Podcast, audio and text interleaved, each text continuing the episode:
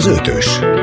Öt világkép, öt kérdezési stílus, öt személyiség, öt ismerős. A ma délelőtti beszélgető társak. Szalai Kriszta. És Ebres Attila. Szép jó reggelt kívánunk mindenkinek, és szép napot Kerekes Boris szerkesztő és Túri Lui technikus nevében. Ma délelőtt a nevelőszülőség és az örökbefogadás lesz a témánk. Mindkét állomáshoz vezető út, hát igen, sok lemondással, hiányjal és szomorúsággal járhat. Az érintett gyerekek életében azonban mégiscsak elvezethet a boldogsághoz. A mai ötösben Káli Artul mesél majd gyerekkorának történetéről, és sok mindenről, nevelőszüleikről. Parányi Gábor feleségével és egy kisfiút fogadott örökbe, akiről véletlenül tudták meg, hogy van egy huga is, és bár nagyon akarták ezt a kislányt, de nem volt egyszerű elintézni, hogy a kislány hozzájuk kerüljön. Klich Zsuzsa lesz még vendégünk, egyedülálló anyagként lett egy örökbefogadott kislány anyukája. Picek Antónia pedig kínai gyerekek 24 órás nevelésével foglalkozik. Vinkóci Gabriella hivatásos nevelőszülő, épp egy hete fogadták tőle örökbe azt az öt éves kisfiút, akit csecsemőkora óta ő nevelt. Szombathelyi Laura a Magyar Máltai Szeretetszolgálat nevelőszülői hálózatáról mesél majd. Hát érdekes a dolog, egyrészt, másrészt nagyon személyes is, úgyhogy kicsit izgulok a mai beszélgetésben, hogy milyen érzelmek bukkannak mm-hmm. majd föl, hiszen ez lévén, hogy amúgy is kicsit romantikus, szentimentális beállítottságú ország vagyunk, nem tudunk olyan jól gondolkodni, mint mondjuk a japánok vagy a kínaiak ebben a kérdésben, vagy az indiaiak, ahol nagyon sokan vannak ezek nagyon személyes témákhoz kapcsolódnak, meg nagyon személyes sorsokhoz. Neked van ilyen élményed, Kriszta, egyébként a családban, vagy valahol?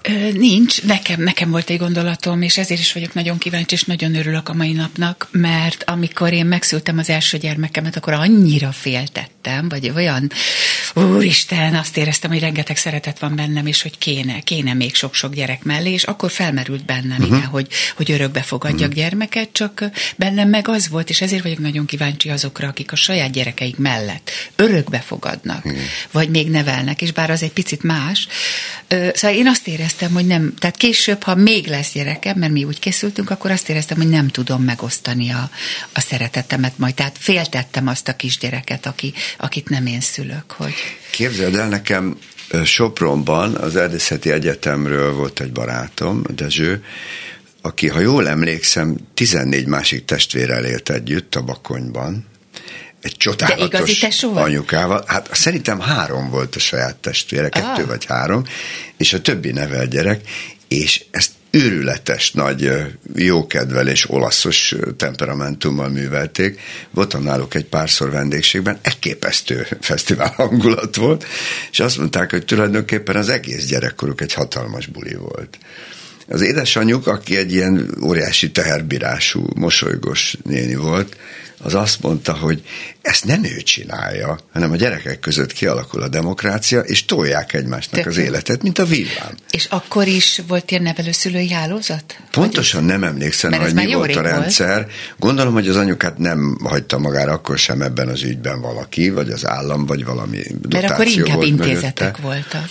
Ez egy vidéki háznál volt a Bakony alján, és őrületes volt számomra. Azóta sem tudom feldolgozni, hogy hogy lett 16-an együtt élni. Jó, bár... bár édesanyám még heten voltak testvérek, tehát ő azért mesélte erről. Hát az máshogy testvérek. Figyelj, annyi mindenről nem tudunk, hmm. de például ezekről se hallottam gyerekkoromban, és én nem hallottam arról, tőled hallottam arról először, hogy, hogy kínaiak itt a helyzetükből Igen. fakadóan Igen. a gyermekeiket magyar anyákhoz, Hogyne. vagy magyar nőkhöz adják, és, és akkor én meg kell mondjam, hogy egy kicsit előítéletes voltam, mert mi lepasszolják a gyereküket? Majd utána olvastam cikkeket, hogy azért ennek van egy háttere, amiről most nekünk. Erről is akartam mesélni, várj még egy picit, Igen. hogy uh, mielőtt megszólítjuk az első vendégünket, bocsánat, hogy félbeszakítottalak, hogy nagyon erősen kapcsolódik ez, amit most fölvetettél, az előítéletesség, vagy ennek a veszélye.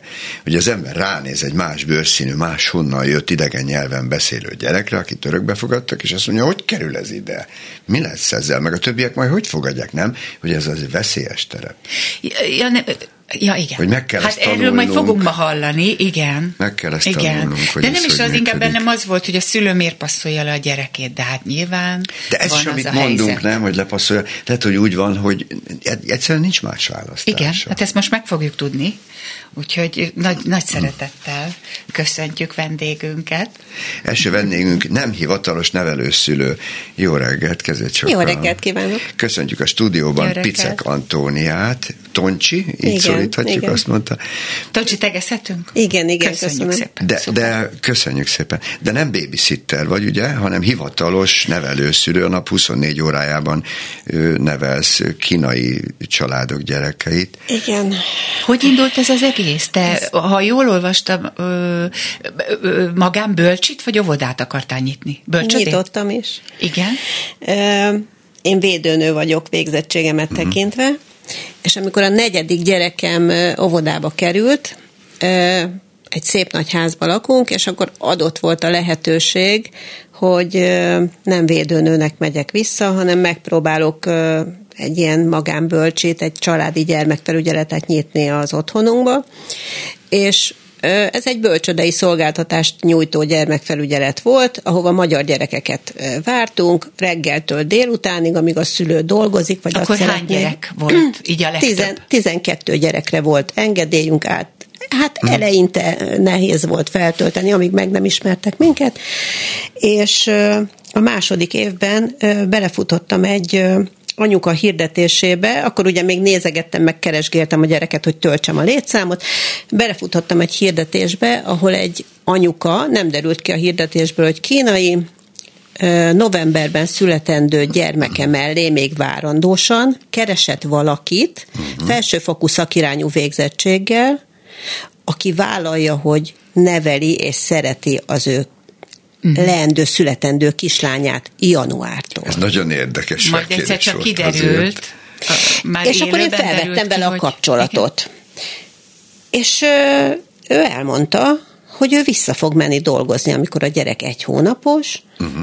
Tehát ő nem beteg. Én azt gondoltam, hogy ő beteg kórházba fog menni, és átmenetileg segítségre szorul. Kiderült, hogy nem. Ő visszamegy dolgozni, ez neki a világon a legtermészetesebb dolog. Második gyermekét várta, és ő januártól visszamegy dolgozni a saját vállalkozásába. De itt Magyarországon. Itt Magyarországon, igen. Jó, de azért Nem egy picit röviden, hogy ne legyünk előítélestesek, foglald már össze, szíves, hogy gyakorlatilag miért van erre szükségük. Tehát, hogy a kínaiak Ez hogy gondolják kényszerhelyzet. ezt, ugye?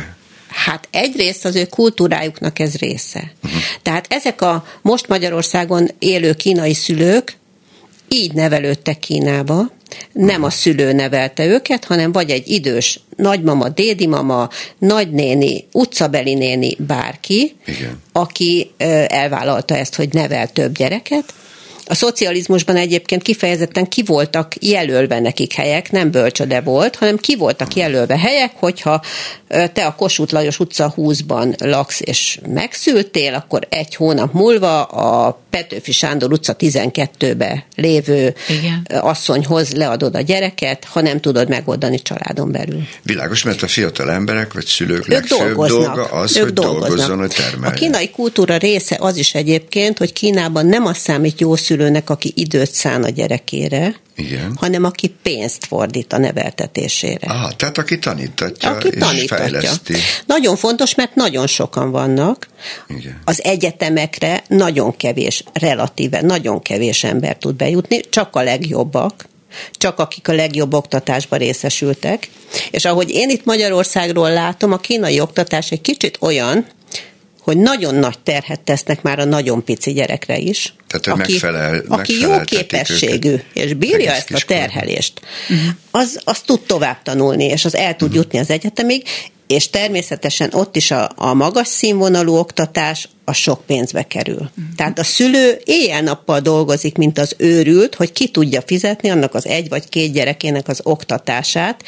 Nyilván jót akarnak nekik, ne ríszedő legyen belőle. A kínai államnak meg szerintem az a jó, ha minél több gyerek kipereg az oktatásból minél előbb, mert azokból lesz az olcsó gyári munkás és a mezőgazdasági munkás. Világos. És itt Magyarországon milyen kapcsolat marad a szülőkkel? Mennyi idős korukig maradnak ők a nevelőszülőkkel, a kínai gyerekek?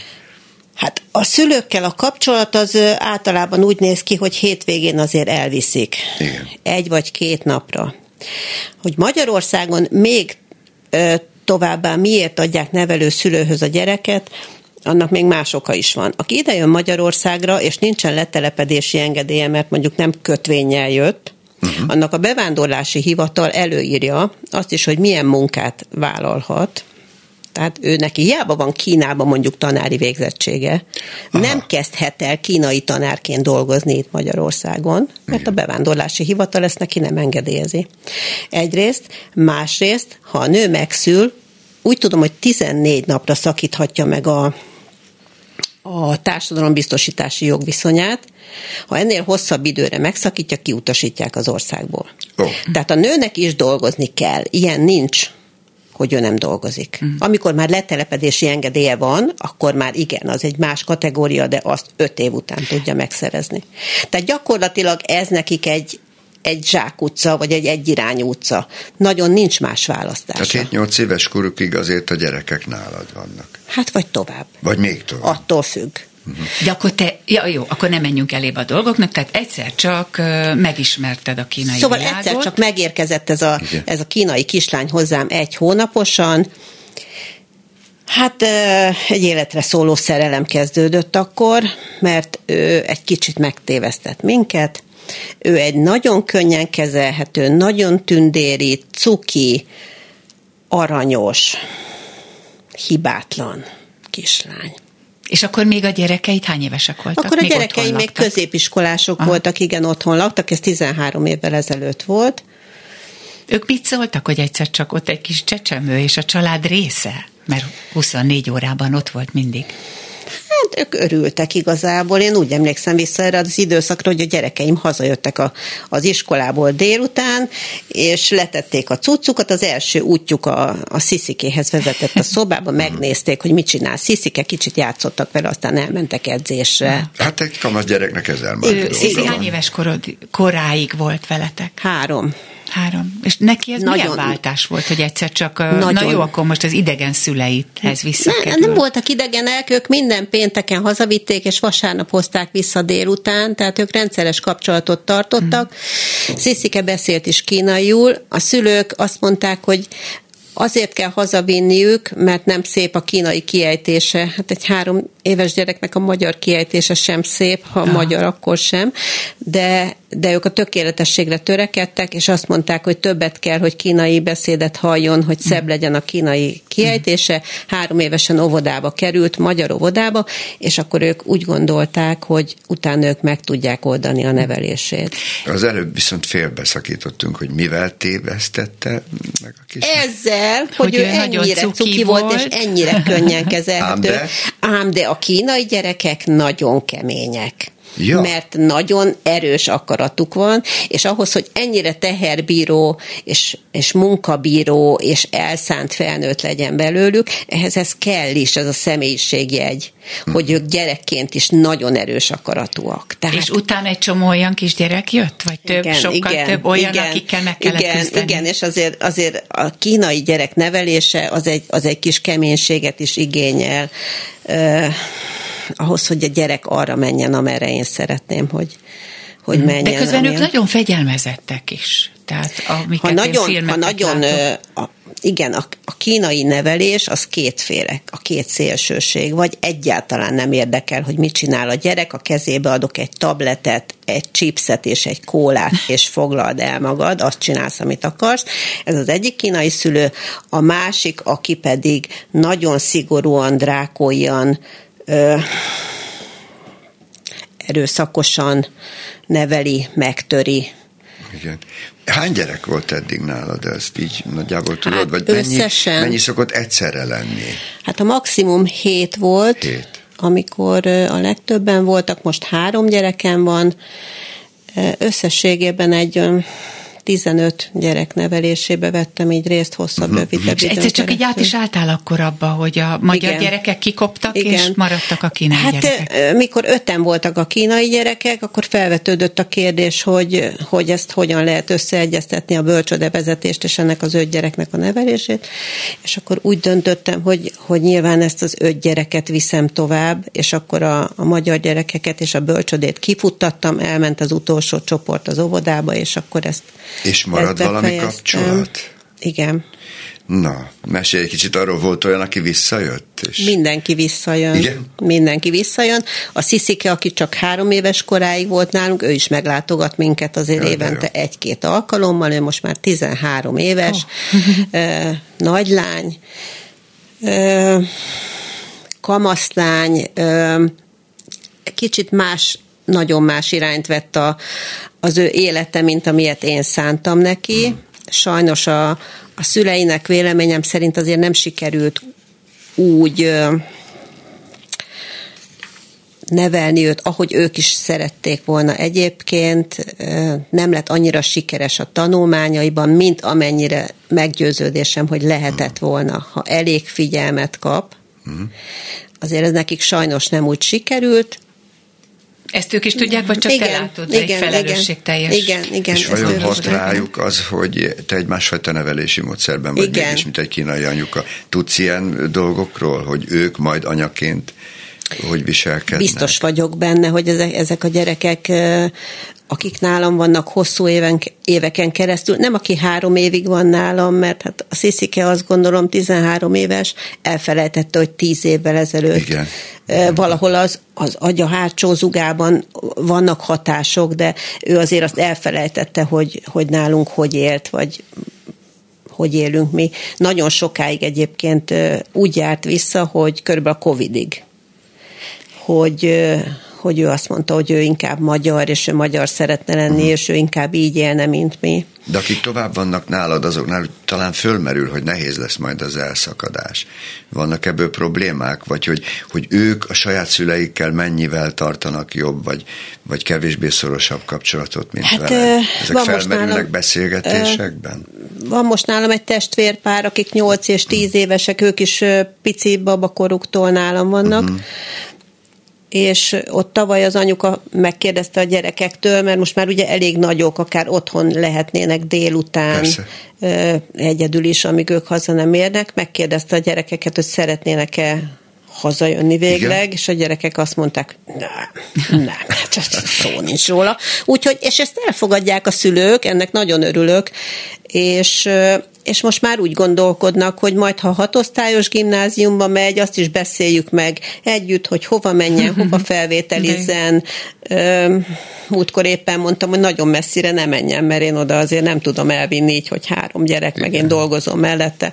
És akkor mondta, hogy nem kell vinni, el tud menni egyedül. De, Tehát, ha, ha kicsit összefoglaljuk, ez egy normális viszony. Abszolút. A szülők, a Igen. nevelőszülők és a gyerekek Igen, között. igen. Ez egy jó hármas. Mi egy nagyon nagy család vagyunk. Aha.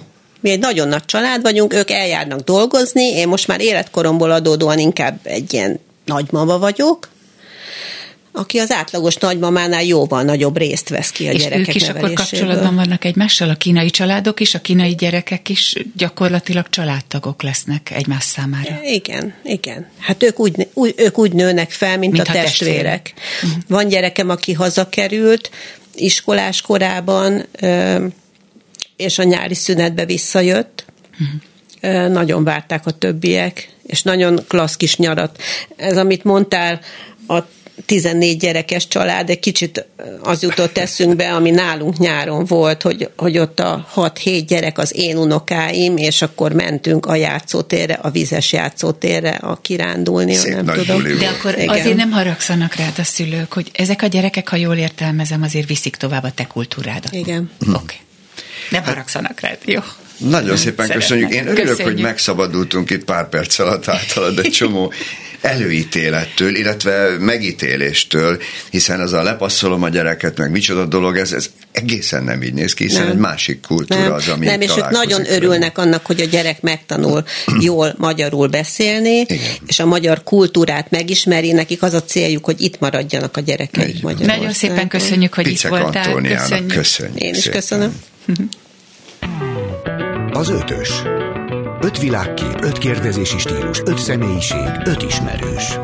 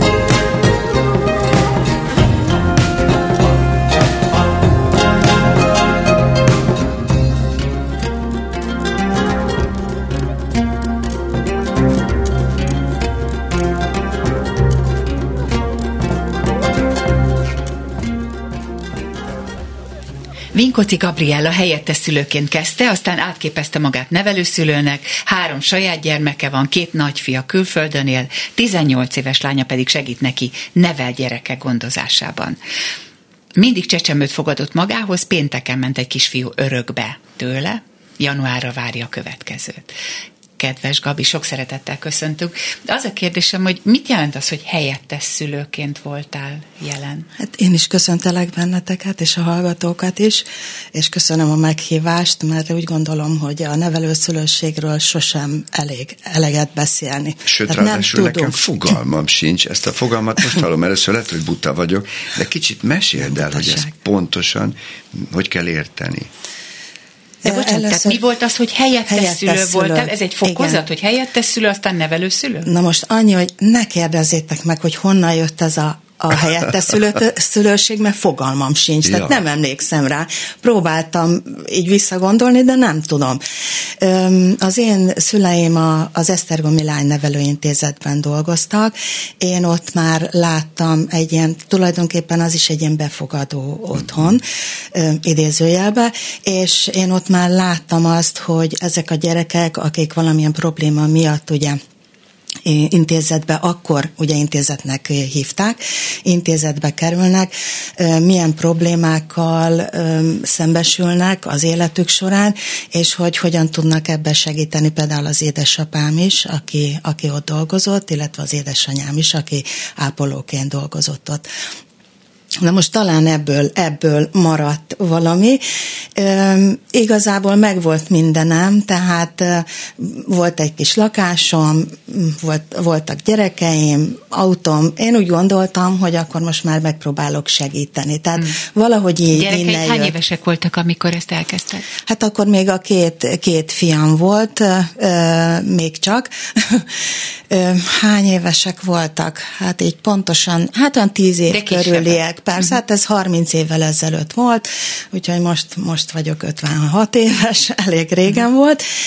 E, igazából ez a, a helyettes szülőség és a nevelőszülőség között az a különbség, hogy a, a helyettes szülőség az alapellátás. A nevelőszülőség pedig egy szakellátás, egy gyermekvédelmi szakellátás.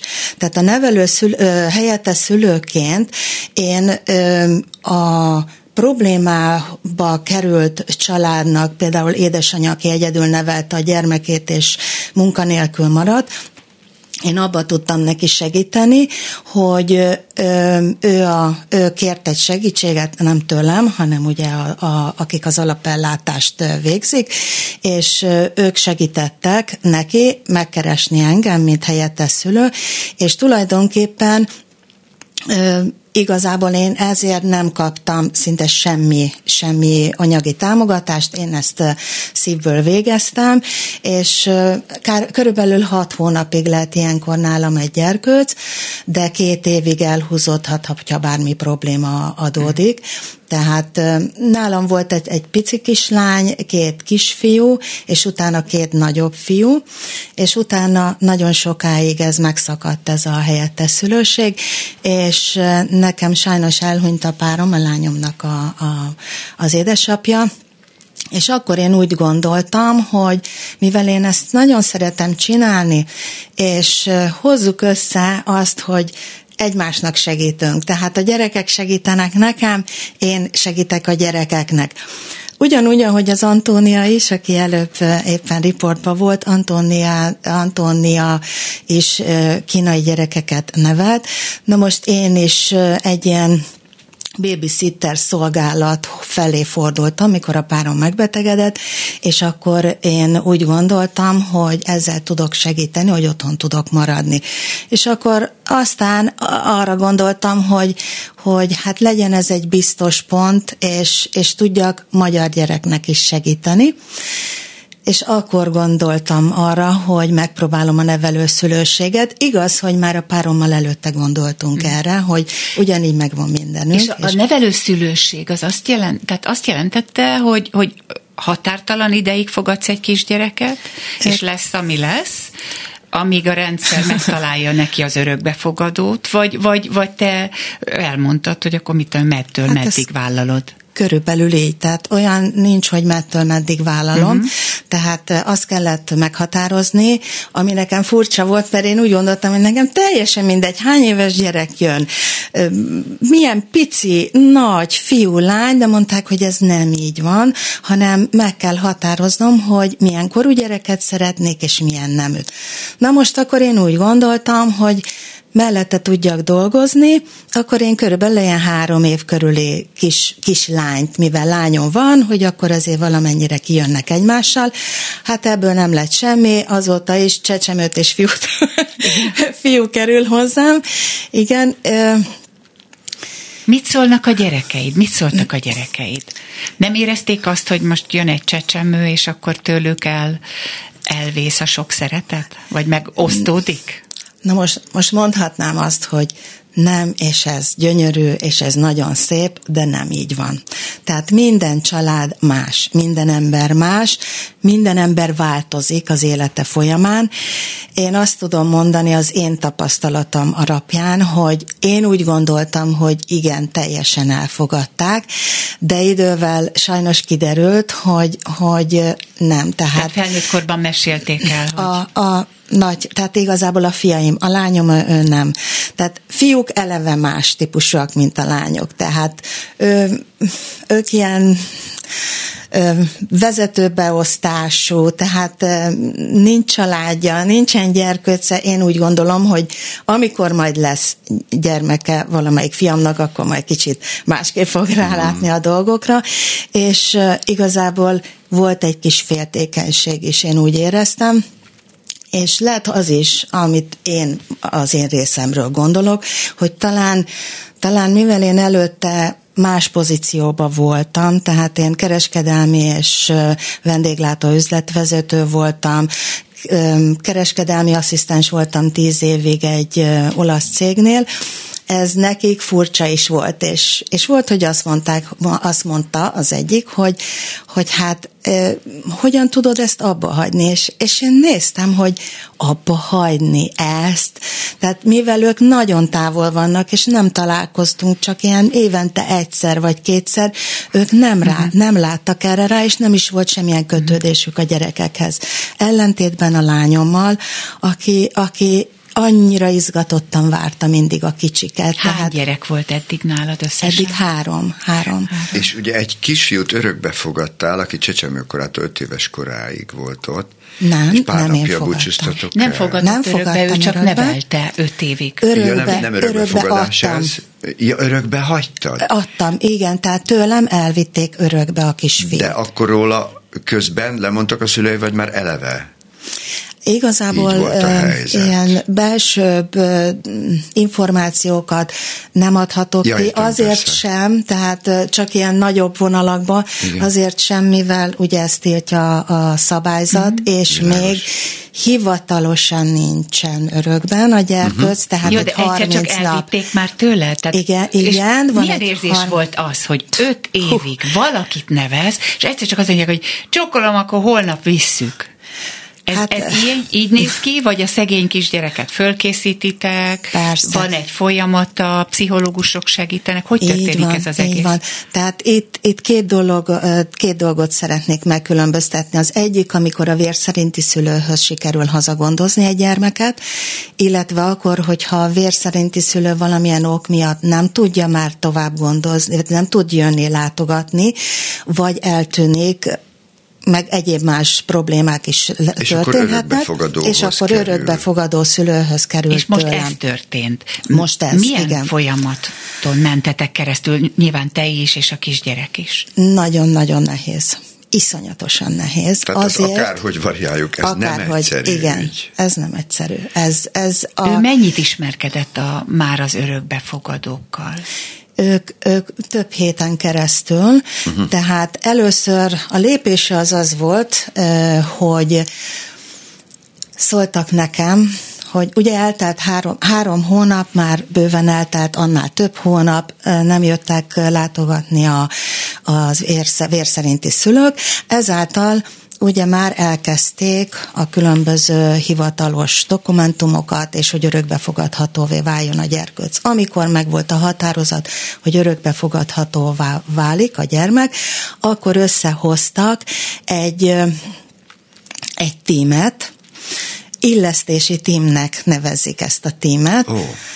Ö, Ilyenkor már előtte felsorakoztatják azokat a, az örökbefogadó szülőket, akik, akik majd szóba jöhetnek. Mhm. Igen. Aha. De én azt szeretném kérdezni, arra vagyok kíváncsi, ugye a lelkem, lelkünk Igen. miatt is. Akkor hogy a- akkor a lelki igen, dolgot. Hogy hogy történik ez, hogy megismerkedek, mi van, ha nem szimpatikusak az örökbefogadók, szóval, hogy vagy te elmondod-e nekik, elmondtad-e nekik, hogy mire figyeljenek a kisgyereknek, mik a szokásai, mit szeretne. Hogyne, persze. Tehát az, az Mit volt szeret? az első lépés a gyermekkel kapcsolatosan, ugye, hogy miután ki lett választva, hogy ki lesz majd a, a, az örökbefogadó a szülő, szülőjelölt, akkor ők rá, volt egy rátekintés úgyhogy ők nem láthatták, tehát a kisfiú nem láthatta, és nem tudhatta. Ez egy ilyen semleges területen, játszótéren. És hogyha nekik tetszett a, a kisfiú, a szívükbe zárták, akkor jött az a része, hogy találkozás. Uh-huh. Na ez volt az, amikor eljött hozzám a pszichológus az örökbefogadási osztályról, a tegyesztől, eljött, egy, egy, eljött eh, a pszichológus, és ő elmondta ezt a kisfiúnak. Hát ott akkor ugye a kisfiú föl lesz szaladgált, és ő se tudta hova tenni a dolgot. Nekem potyogtak a könnyeim, ugye ez volt a, az, a legnehezebb először is, és utána ugye nekem nagyon-nagyon sokat segítettek az örökbefogadási osztálytól a tanácsadó, illetve a pszichológus. Tehát ez egyedül azért nagyon ne, nehéz egyedül, lenne. egyedül ezt... És nem csak neked, hanem a kis gyereknek is. Figyelj, te nem drukkoltál, hogy ne legyen szimpatikus a kisgyerek? Nem. Nem, azért Nem. Tehát te Nem. jót akarsz a gyereknek, hogy Ráadásul- legyen Nekem egy ez a- állandó szülő. Azt Igen. szoktuk mondani, hogy mindenkinek megvan a saját szenvedélye, azt hagyni kell, meg az őrülete, de az sem lehetett teljesen egyszerű, hogy a környezet hogy reagál erre. Az óvodában biztos tudni kellett, de azért ez nem tabú, vagy hogy lehet ezt kezelni, hogy ne legyen ebből kirekesztés, vagy megítélés. Megítélés, mármint hát mi felé a, a az kisfiú örök... környezetében, ahova Hát, hogy a gyerekek egy nem oviba, csúfolják el, hogy bébi, nekem van anyukám. Vagy hogy Nem, mit szól a nem, lakóközösség, nem, vagy nem. egy nagyobb közösség ehhez.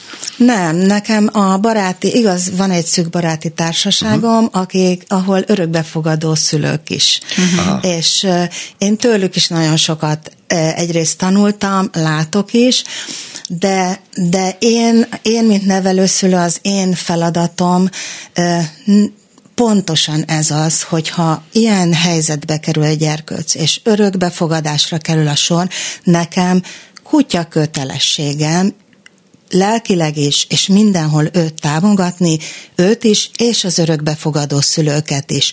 Tehát ne, én bennem fel sem merült az, hogy, hogy én, én ellenséges vagyok, vagy, vagy bármi, bármivel is rosszat tennék, mm. vagy az örökbefogadó szülőknek, vagy pedig a, a nevel gyermeknek.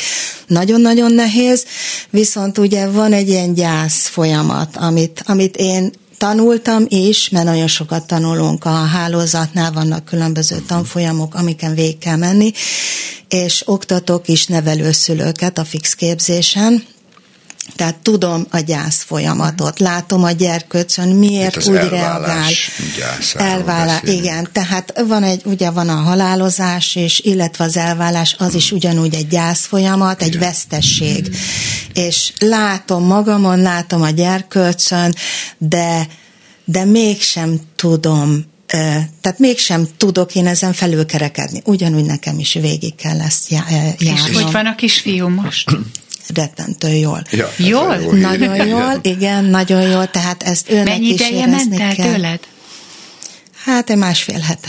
Jaj, nagyon Úristen! friss a dolog. Igen. Ja, Egész és jól akkor nagyon jól, akkor jó. nagyon, van, nagyon igen, jól igen, van. tehát ez több hét, ami most, hogy, hogy nem tudok vele találkozni, és nem is beszélhetek vele, Jó. tehát egy fél, év, fél évig, most egy hónap, hónapig az örökbefogadó szülőknél van a gyermek, és még akkor, akkor azt mondhatják, hogy, hogy mégsem, de, de én biztos vagyok benne, hogy nem, nem fogják, fogják azt ezt mondani.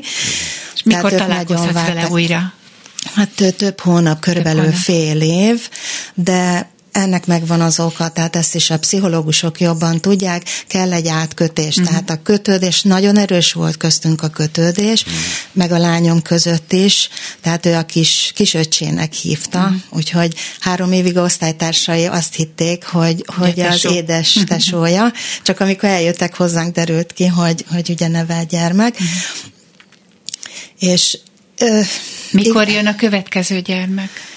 Hát most ezen én, én gondolkoztam, mert eh, előtte, amikor volt gyermek, én rögtön, én mondtam, hogy most azonnal hozzatok nekem gyerkőcöt, mert, mert lelkileg nagyon nehéz, mivel ö, régebben a saját, ö, saját szülőkhöz, vérszerinti szülőkhöz ment vissza, sokkal könnyebb volt. Sokkal. Tehát az könnyebb, mert év, tehát, tehát éveken keresztül, hónapokon keresztül találkozik a vérszerinti szülőkkel, ismeri. Egy örökbefogadó szülőt nem ismer. Igen, Tehát, hát mind, mindannyian bízunk benne, a beszélgetések is azért zajlanak, hogy ez jóval érdekesebb és értékesebb idő egy kisgyerek életében, mintha egy gyerek otthonba került volna, és hiába éli meg végül mindenki kicsit a gyászt, azért ez egy nagyon izgalmas és értékes idő. És akkor most ez egy csodálat- Tehát most te csodálat. magad is gyógyulsz ebből. Igen, eh, tehát nekem gyógyulnom kell ebből. Eh, Egy hét alatt végigment ez a gyász folyamat öt lépése, tehát volt abban minden, amit el lehet képzelni értelmes emberként, tehát ugye nem tudom, hogyha ha gondoljátok, elmondanám, hogy Sajnos ha már jön nincsen- a következő, Jó. de, de örömmel hallgatunk legközelebb. Biztos, hogy még hallgattuk volna szívesen. Hát kívánunk sok erőt és örömet ebben továbbra Hát is, meg, meg csodálatos ahhoz, dolog. hogy Én úgy Köszönjük, gondolom. hogy Én is köszönöm szépen. Köszönjük Köszönjük hallásra. Gabriellának. Az ötös.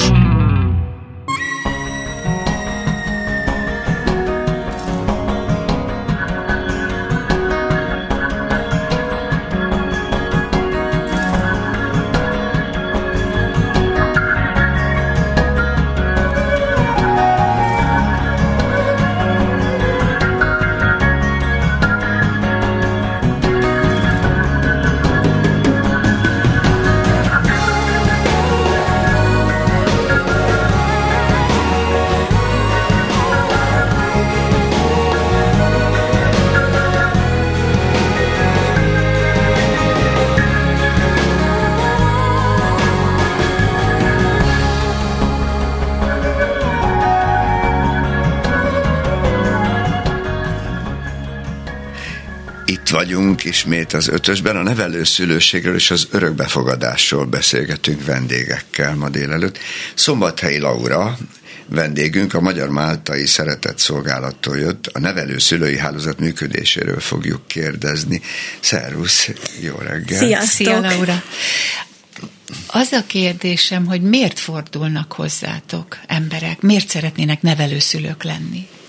Hát nagyon sokfajta motiváció az, ami hozzánk tereli a nevelőszülőket, és hát nekünk elsősorban feladatunk az, hogy ezt a motivációt De mondj, mi, miféle motiváció? A legáltalánosabb általában az, hogyha valakinek nincsen gyereke, és mondjuk azért szeretne gyereket magához fogadni, ilyenkor mondjuk ott mélyebben belemegyünk, hogy esetleg inkább örökbefogadási szándék van-e emögött, és nem a nevelőszülői pálya, hiszen az nagyon más, és vannak sokan olyanok, akiknek már a nagy gyerek gyerekek kirepültek, felnőttek, és üres maradt a ház, és szeretnének gyerekeken segíteni és befogadni őket, és még ezen kívül rengeteg motiváció van, vannak negatív, pozitív, és hát nekünk tényleg az a feladatunk, hogy erre rájöjjünk, hogy, hogy mi is az a belső motiváció, ami hajtja a nevelőszülőt. Mesélhetsz kicsit konkrétabb történetet erről, ami nagyon érdekes volt és emlékezetes?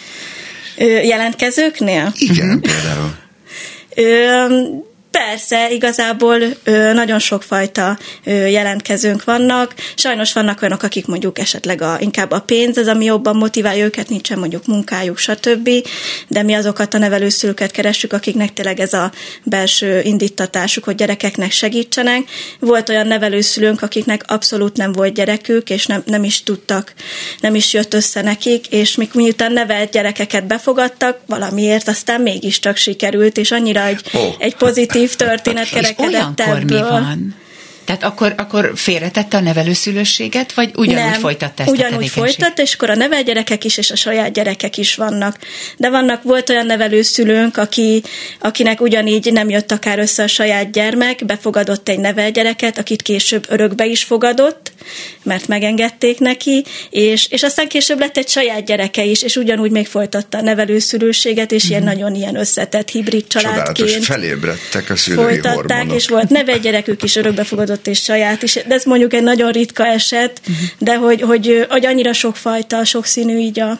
Mi az arány az örök, tehát hogy pont ezt akartam kérdezni, hogy átfordulnak emberek abba, hogy jó, akkor annyira megszerettem ezt a kisgyereket, hogy örökbefogadom. Mi az arány, hogy hányan, hány százalékban lesznek örökbefogadók is, úgy megszeretik Ö, a kisgyereket? Van egy, van igen egy, egy kisebb réteg, aki, aki annyira ő kötődni kezd a gyermekhez, főképp, hogyha mondjuk akár a kórházból ő hozta el pár naposan, hogy akkor úgy dönt, hogy ő szeretné igenis örökbe fogadni a gyereket, vagy, vagy volna olyan nevelőszünk, aki nem is úgy tervezte, két óvodás gyereket kapott, és, és később azt mondta, hogy annyira megvan az összhang, és annyira megvan a kötődés, hogy ő igenis szeretné őket továbbra is nevelni. De gondolom nem mindenki lehet az, aki szeretne. Nektek van valamilyen szűrőtök, vagy alkalmassági vizsgálatotok erre talán? A, a nevelőszülőségre, vagy az örökbefogadás? A nevelőszülőség. Természetesen, szóval van egy ö, elsősorban egy személyes beszélgetés, ami alapján így megismerjük egymást, meg ezt a belső motivációt, és akkor ennek ö, ezek után van egy ilyen környezeti alkalmassági vizsgálat, amikor megnézzük a lakókörnyezetet, hogy alkalmas-e arra, hogy befogadhasson gyermekeket, és van egy pszichológiai alkalmassági vizsgálat is. Volt-e olyan, amikor valaki kapott egy kisgyereket, mert ugye szimpátia is, vagy egyáltalán hiába tanul, meg elmondjátok neki, hogy mit, hogy, és milyen módszereket alkalmazzon, de volt-e olyan, amikor valakinek annyira nem működött a szimpátia gyerekkel, vagy a gyereknek velük, hogy Ritka Tudácia. esetben, de azért persze előfordul az ilyen. Ö, ami most így gyorsan eszembe jut, volt egy olyan nevelőszülőnk, aki egy kisbabát vitt haza, és, és nagyon sokat sírt a gyerek, nem tudta semmilyen módon megnyugtatni, mm. és ő például volt, aki két hét után azt mondta, hogy, hogy, hogy nem, nem működik, nem megy, és mm. kérte a gondozási váltást, és akkor el is került a gyermek egy másik nevelőszülő. És akkor segítség Így vagytok. van, így van, így van. Mi ezt a gondozási váltás folyamatban mi is részt veszünk, mm. hogy akkor kérjük a, Vagy van olyan, a, hogy illetékes hatóságoktól ezt. Ah, vagy van olyan, hogy ki tudjátok simítani a nevelési konfliktusokat? Igen, mindenképpen az az elsődleges feladatunk, hogy, hogy megnézzük, hogy mi lehet esetleg a probléma, segítsük a nevelőszőt abban, hogy egy helyzet megoldódjon. Hogyha valami, a valami nem működik, akkor irányítjuk őt esetleg ö, olyan kivizsgálásokra a gyermeket, hogy megtudjuk, hogy van annak a hátterében valami olyan ö, testi ö, probléma, ami miatt mondjuk ez a sírás mondjuk ö, folyamatosan Igen. fennállt, és hogyha tényleg semmi, semmi nem válik be, és minden kötél szakad, akkor természetesen mi kezdeményezzük a És akkor a mi váltást. van, amikor a nevelőszülőről, aki egyébként motivált és elhatározott volt, lassan kiderül, hogy ő alkalmatlan erre a feladatra, arról ti kaptok jelzést? Ö, nagyon sok szakember van a nevelőszülő ja. környezetében, szóval egyrészt ez is mi is a hálózat, másrészt egy gyermekvédelmi gyám, aki egy hivatalos szakember ő is. És, és ha hát látszik, ott... hogy bebukik a nevelőszülő, akkor tudtok tenni valamit? Ö, igen, szóval van, amikor kapunk mi is jelzést, akár a nevelőszülő környezetéből, akár mi is látjuk ma magunk, hogyha valami nem stimmel, uh-huh, éppen uh-huh. akkor már az adott helyzetben, akár valami életkörülmény megváltozik a családban, a nevelőszülő életében, és mi is tudunk ilyenkor rendkívüli alkalmassági vizsgálatot kezdeményezni, hogy, hogy még az nevelőszülő alkalmas-e akkor erre a feladatra továbbra is. És hogy Mire a gyerek... kell őket igazán felkészíteni, a nevelőszülőket? Hát ez egy nagyon nehéz vállalás a nevelőszülőség, hiszen a saját családjukba fogadják be a gyermekeket, és saját családtakként nevelik föl a gyerekeket, hiszen, hiszen tényleg ösztönösen kialakul egy kötődés irányukba, és erre kell leginkább szerintem fölkészíteni őket, hogy lehet, hogy egyszer el kell ezeket a gyerekeket engedni, engedni hiszen ez egy átmeneti állapot, elméletileg a nevelőszülőség, szóval vagy a gyerek hazamegy a vérszerinti szüleihez, vagy ha ez egyáltalán nem, nem nincs esélye rá, hogy hazamehessen, akkor viszont örökbefogadó szülőket keresnek Picit neki. muszáj volna beszélnünk ennek a csúnya részéről is. Hallottunk ugye többen már rossz történeteket is erről, hogy egy nevelőszülő kevesebb kontroll alatt egyszer csak megvadult, és a végén még bántalmazta is a nevel gyereket. Uh-huh. Ilyenkor hogy lehet ezt a csapdát kinyitni? Ö, nagyon nehéz az ilyen helyzet, hiszen nem, nem tudjuk, hogy, szóval, hogy most igazából egy helyzetet, ha vizsgálunk, honnan jött ez a helyzés, Igen. ki az a, a jelzés, ki az, aki jelezte ezt Igen. nekünk, a gyerek jelezte, ö, egy szomszéd, egy ö, anonim levél kapcsán jött, szóval mindig az a ö, alapelvem, hogy először menjünk oda, kérdezzünk ki akkor mindenkit, vigyük a pszichológus kollégát, beszéljünk róla, mi történhetett, mi van a dolog háttérben, tényleg megvalósult ez az egész, szóval, hogy és a tapasztalat azt mutatja, hogy föl lehet ezt deríteni? Szerintem igen. igen. Szóval azért a, a gyerekeknél... Tehát ti a gyereknek hisztek inkább? Vagy elmerik Ö... mondani a gyerekek, hogy nekik ez nem jó? Nagyon nehéz. Nekem uh-huh. is volt egyszer egy olyan esetem, hogy táboroztattam a nevel gyerekekkel, és a nevel gyerek jött oda ötödik nap hozzám, és közölte, hogy ez van otthon, ő nem akar hazamenni, mert őt bántják. Nagyon nehéz helyzet, nem vagyunk mi sem élő hazugságvizsgálók, mi is a, a tapasztalatainkra tudunk hivatkozni, és aztán ebbe a helyzetbe egyből mentünk, mi is intézkedtünk, vittük a pszichológus kollégát, jött velem a főnököm is, és megpróbáltuk kibogozni, hogy vajon mi történhetett. Igen. Ilyenkor a pszichológus kollega beszél a gyerekkel is külön, beszélünk a nevelőszülővel is külön, és megpróbálunk rájönni arra, hogy mi történt. Általában amúgy az a vége ezeknek a helyzeteknek, hogy mindenképp gondozási váltást kell uh-huh. megvalósítani, tudatosítanunk, hiszen ha gyerek, még ha ez nem is igaz, amit ő mondjuk jelzett, akkor is, érez akkor valami. is valami, valami nem stimmel, mm, és valami nem működik akkor ebbe a családba, és sajnos akkor ezt így föl kell bontanunk, el kell vinni onnan a gyermeket. Mm. Ö, nagyon nehéz. Ezek az esetek mindig nagyon nehezek. Mm. És a gyerekeket mennyi ideig készítitek föl? Jó, a csecseböket nyilván nem, de hogy a nagyobb gyerekeket, hogy tehát szimpátia, tehát Általában Figyelj, kétfajta... most ide mész ehhez a nénihez, aztán ott fogsz lakni. Átfajta, általában kétfajta helyezésünk szokott lenni. Valamikor azonnal hívnak minket a, a szakszolgálattól, hogy azonnal ki kell emelni a gyereket, és most jön pár óra múlva. Egy olyan élethelyzet miatt mondjuk nincs fűtés, nincs élelem otthon. Tehát ilyen azért van. Vagy a szülő bántalmazta, Igen. valami olyan dolog kitölt, amiért azonnal kell intézkedni, ilyenkor nincs barátkozás, sajnos. Ilyenkor tényleg a gyereket hozzák, és lerakják a nevelőszülőnél. Viszont abban a helyzetben esetben, amikor mondjuk másik nevelőszülőtől vagy, vagy gyerek otthonból jön egy gyermek, akkor ilyen helyzetben mindig javasolni szoktuk, hogy találkozzanak többször, ismerjék meg egymást. Ha kialakul a közös szimpátia, akkor mondjunk rá mi is igent, a nevelőszülő is, meg a gyerek is természetesen. Ha ilyen környezetből jön, amit mondasz, hogy nincs fűtés, vagy bántják, és nevelőszülőhöz kerül egy gyerek, akkor mit láttok el? Tehát mi a, mi a tapasztalat, hogy a kisgyerek megnyugszik, és örül, hogy egy új életkörülmény kap általatok? Vagy vágyik vissza a szülőkhöz? Tehát, hogy mennyire ambivalens ez a gyerekekben, nagyon hogy vívódnak. változó, tényleg nagyon gyerekfüggő is, hogy hogyan reagál. Valaki egyből úgy tűnik, mintha megnyugodna, és minden rendben, de két hét múlva egyből robban, és nem is tudjuk megmondani, hogy, vagy hát látszólag nem tudjuk megmondani, hogy miért, de egyszerűen csak akkor akart ki. Valaki napokig sír, aztán megnyugszik. Szóval annyira, annyira változó, gyerekfüggő, hogy ki hogyan reagál. Volt erre. ebben olyan eset, ami téged nagyon megérintett? Egy, hát azt hiszem mindegyik eset nagyon különleges, és, és mindegyik gyerek egy olyan, olyan teherrel és, és érzelmi sérülésekkel jön, hogy, hogy nagyon tényleg megérinti az embert. Ami így kapásból így eszembe jutott, tényleg én is már több mint tíz éve itt vagyok a hálózatnál, szóval van olyan gyerek, akit mondjuk kiskamaszkorában megismertem, és most felnőtt ember, és saját gyerekei vannak, és, és ezek mindig olyan jó, jó és tapasztalatok. Ezek a megmaradnak kicsit?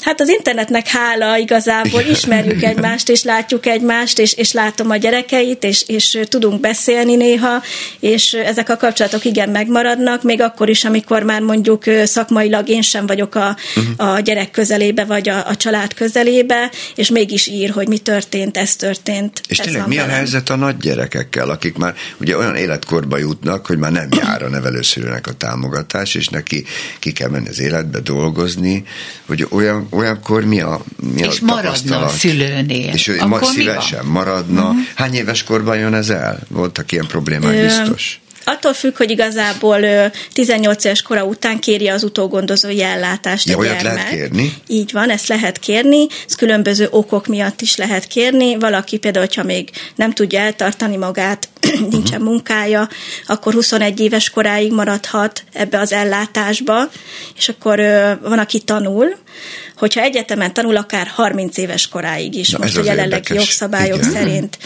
És, és még erre vissza, hogyha mondjuk, mondjuk, hogyha ő, már nincs ellátásba a gyerek, és mondjuk Igen. a nevelőszülő nem kapja ezt a támogatást, ettől függetlenül hát abban már egy olyan szoros kapcsolat kialakul a, a gyermek és a, vagy hát a fiatal felnőtt és a nevelőszülő között, hogy, hogy sokszor már ott, ott maradnak, mint a saját családunkban, mi is visszajárunk. Tehát van ők ilyen, is hogy ugyanúgy, kialakul szépen így a mama van, nagyon sok családban. Tehát ilyenkor nem mondják azt, hogy csokola, most már nem kapok pénzt, akkor szia. Nem, nem, nem. nálunk ez nem jellemző, szóval, hogy egy, főképp, hogyha már gyerek ott él tizenvalahány évet, szóval oda, oda tartozik, ott van a szíve, szóval, hogy ő ott nőtt föl, ott, ott a családja már. Ő oda, oda szokott be, és, és, és akkor ők haza is járnak. Uh-huh. Szóval rengeteg olyan Aha. fiatalunk van, aki már a saját gyerekével is hazajár a nevelősz, volt nevelőszülőjéhez. Mm. Hány gyerekkel foglalkoztál összesen, vagy hány gyerek fordult meg a, úgymond a kezeid alatt? Hú, hát ez nagyon nehéz lenne megmondani. Én kilenc évig voltam nevelőszői tanácsadó, és hát egy évvel ezelőtt lettem a hálózat szakmai vezetője, Hát most már nagyon sok gyerek, mert az egész hálózatra hát rálátok. Most, most jelenleg 280 gyerekünk van ah. összesen. Oh.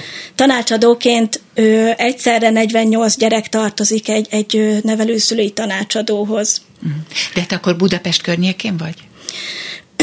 Amikor tanácsadó voltam, akkor mi országos szinten jártunk ki a nevelőszülőkhöz, szóval tőlünk bárki, szóval hogy országos szinten bárki jelentkezhet hozzánk, én jártam Baranya megyébe, voltam, amikor Zalába, Nógrádba, Hevesbe. Most már hálózat szinten, meg, meg mindenhova mhm. járok. Hát ezt úgy egy, egy gyors választ, hogyha tudnál adni, hogy van-e Igen. különbség mondjuk a Pest megyei nevelőszülők kultúrája és a vidéki nevelőszülők kultúrája között? Ö, biztos, Tehát hol van, van több konfliktus? Konflikt, milyen konfliktus? Hát ez nagyon messzire visz. Igen, De egy általában viszont nincsen, úgy látjuk igen. a beszélgetésből, Jó. köszönjük szépen, hogy ez jól működő rendszer, és, és sok örömet és sok segítséget tud nekünk Igyekszünk. adni. Akkor ezt majd legközelebb, jó? Megbeszéljük. Köszönjük szépen, hogy Nagyon szépen voltál. köszönöm Nagyon szépen köszönjük, köszönjük a beszélgetést. Szombathelyi Laurának. Szombathelyi Laurának. Köszönöm. Az ötös. Öt világkép, öt kérdezési stílus, öt személyiség, öt ismerős. A ma délelőtti beszélgető társak. Szalai Kriszta és Ebres Attila. Az előző órában a nevelőszülőséggel foglalkoztunk, de már érintettük az örökbefogadást is. Most kifejezetten az örökbefogadásról beszélünk. Majd első vendégünk Parányi Gábor, két örökbefogadott gyermek édesapja. Hát, igen, ez így jött ki belőlem, apukája. Bár szerintem te úgy érzed, hogy az édesapja Igen. vagy, majd kiderül. Különleges története van annak, hogy a két testvér egymásra talált. Erről mesélj. Tényleg édesapának érzed magad? Abszolút mértékben. Igen, igen. Én azt gondolom, hogy, hogy még ha nem is így indul a, a történet, az átalakul ez. És, és egy idő után nem teszünk különbséget. Tehát nyilván más nevében nem tudok nyilatkozni, hm. de de nálunk például nem tabu az, hogy a gyerekek örökbe fogadottak, tudják az első pillanattól kezdve, és ö, ö, tényleg úgy érzem, hogy úgy, úgy is kezeljük őket, mint hogyha édes, édes gyermekeink ö, volnának.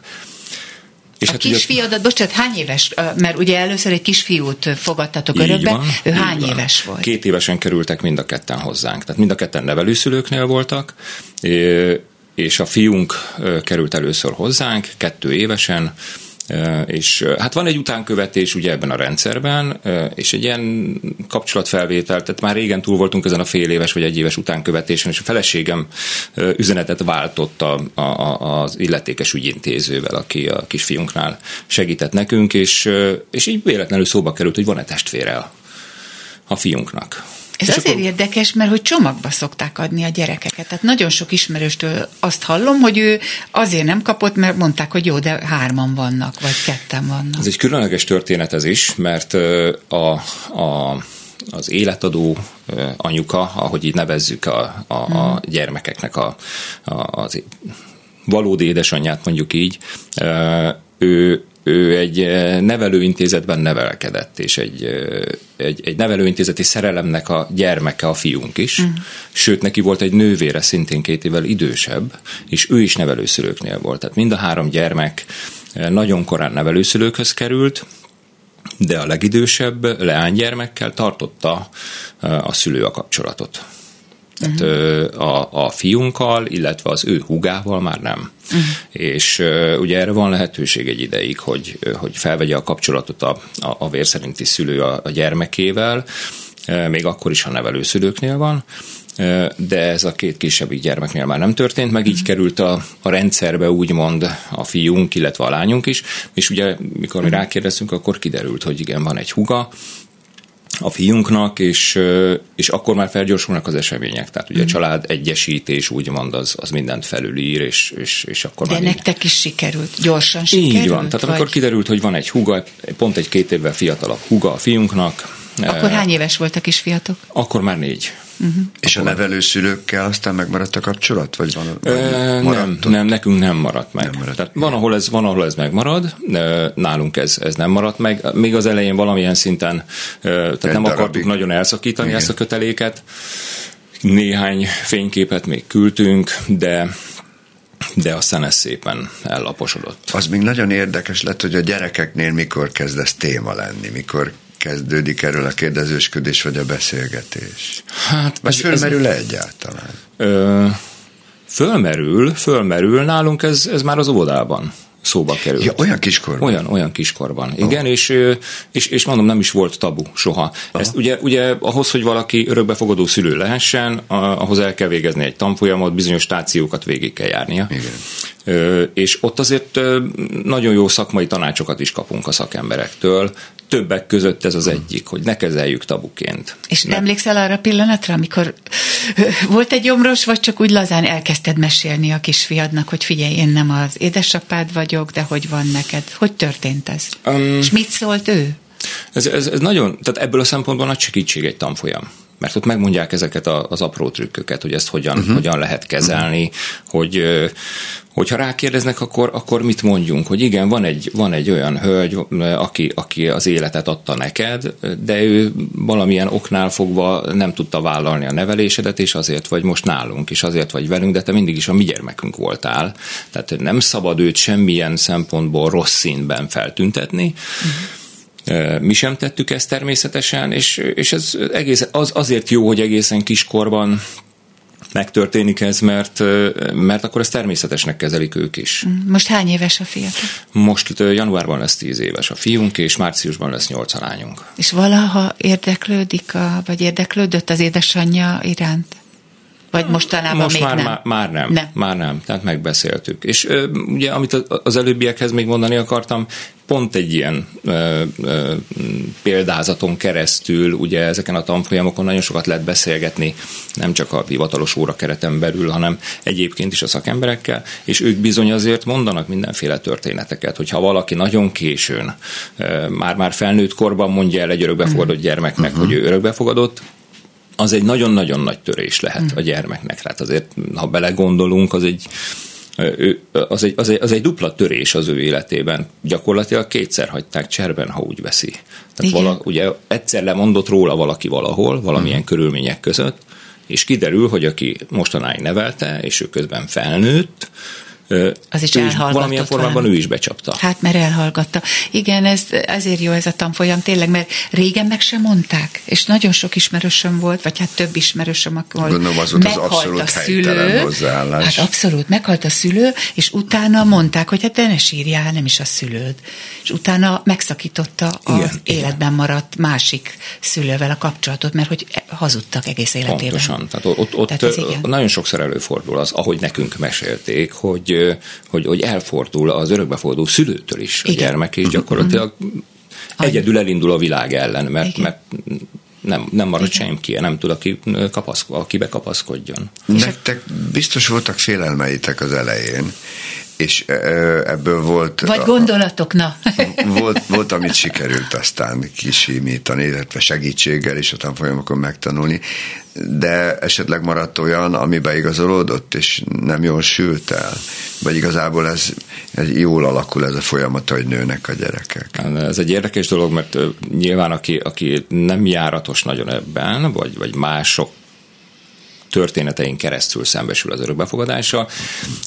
Nyilván ő egy kicsit kívülálló kibicként viselkedik egy ilyen viszonyrendszerben. Nyilván a mi ismeretségi körünkben is ez történt, és ugye mindig mondták azt, hogy de hogyha ilyen genetikával, meg olyan genetikával lesz megáldva a gyerek, akkor majd azt hogy reagáljuk.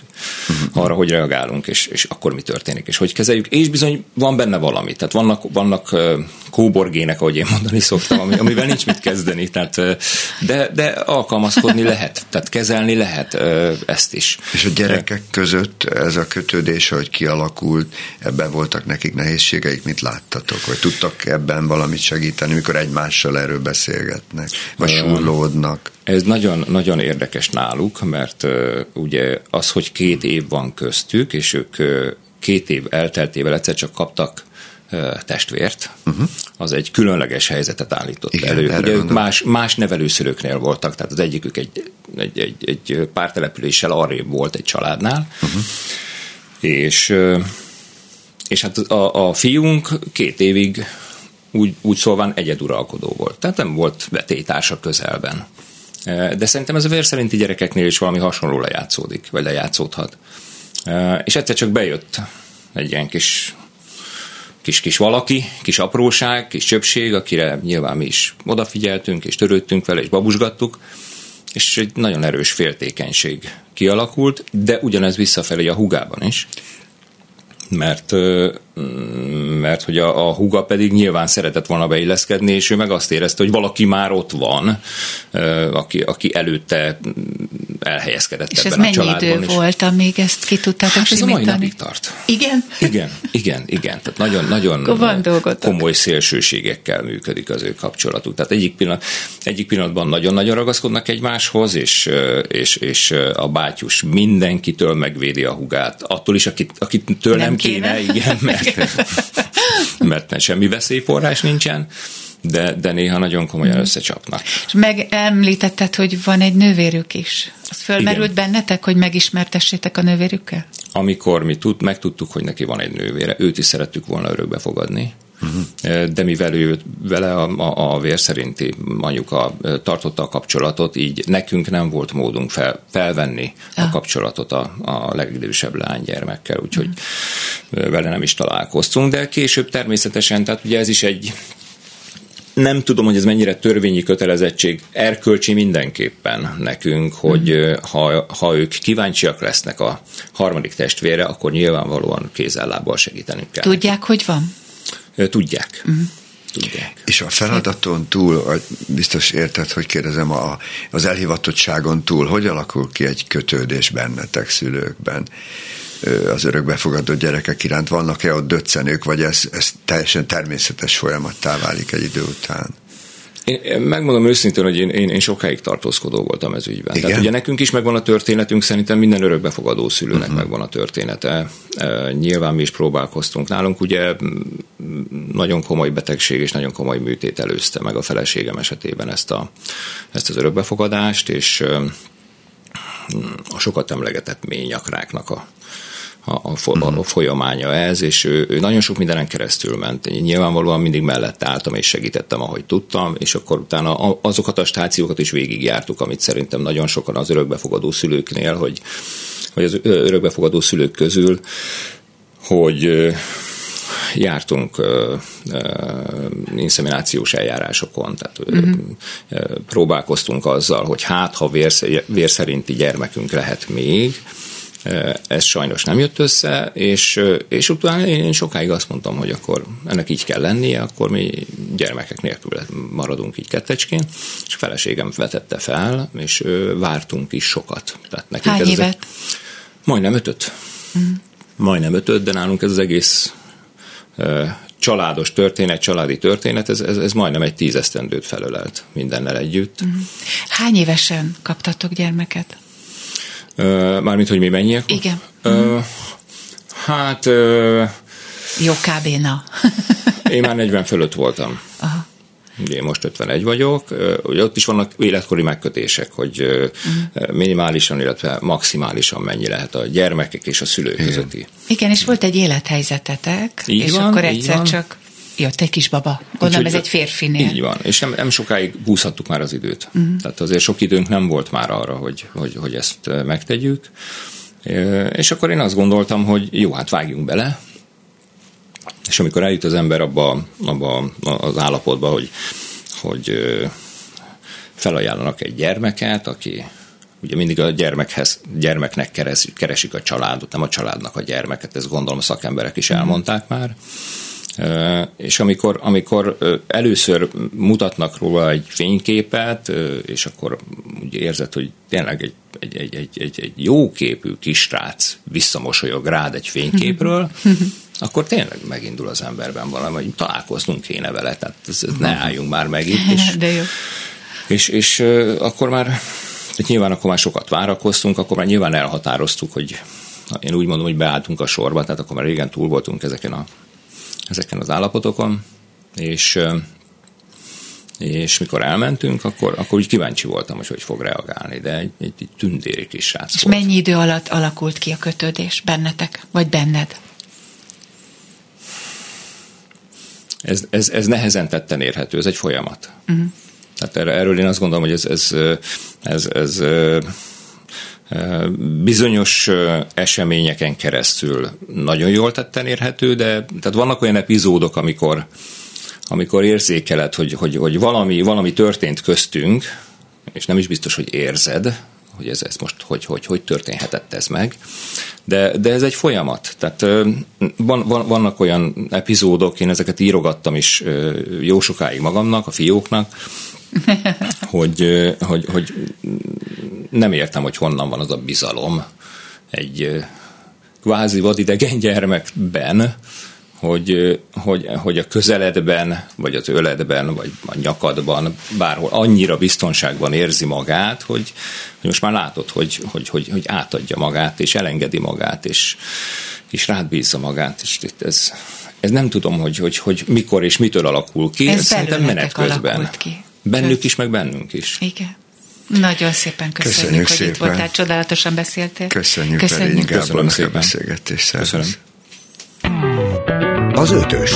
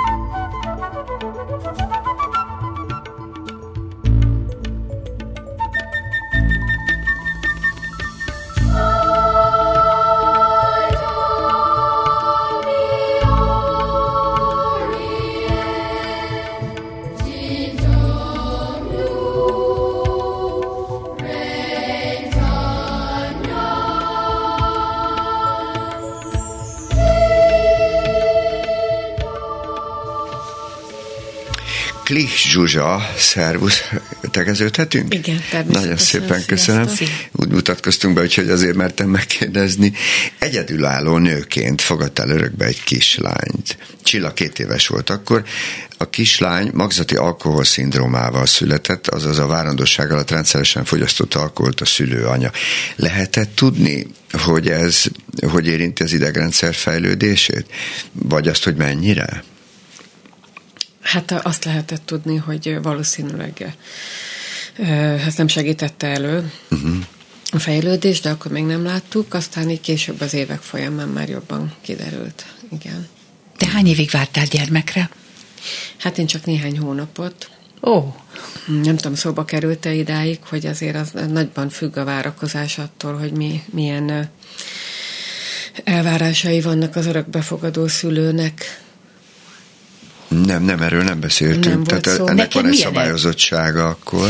Nem, mert ö, föltesznek olyan kérdést, hogy hogy mi az, amit el tud fogadni az örökbefogadó szülő. Aha. Tehát, hogy ragaszkodik-e ahhoz, hogy újszülött legyen, vagy mi az a korhatára, meddig elmegy, elfogad-e korrigálható betegséget, zavarja hogyha más etnikumhoz tartozik a gyermek.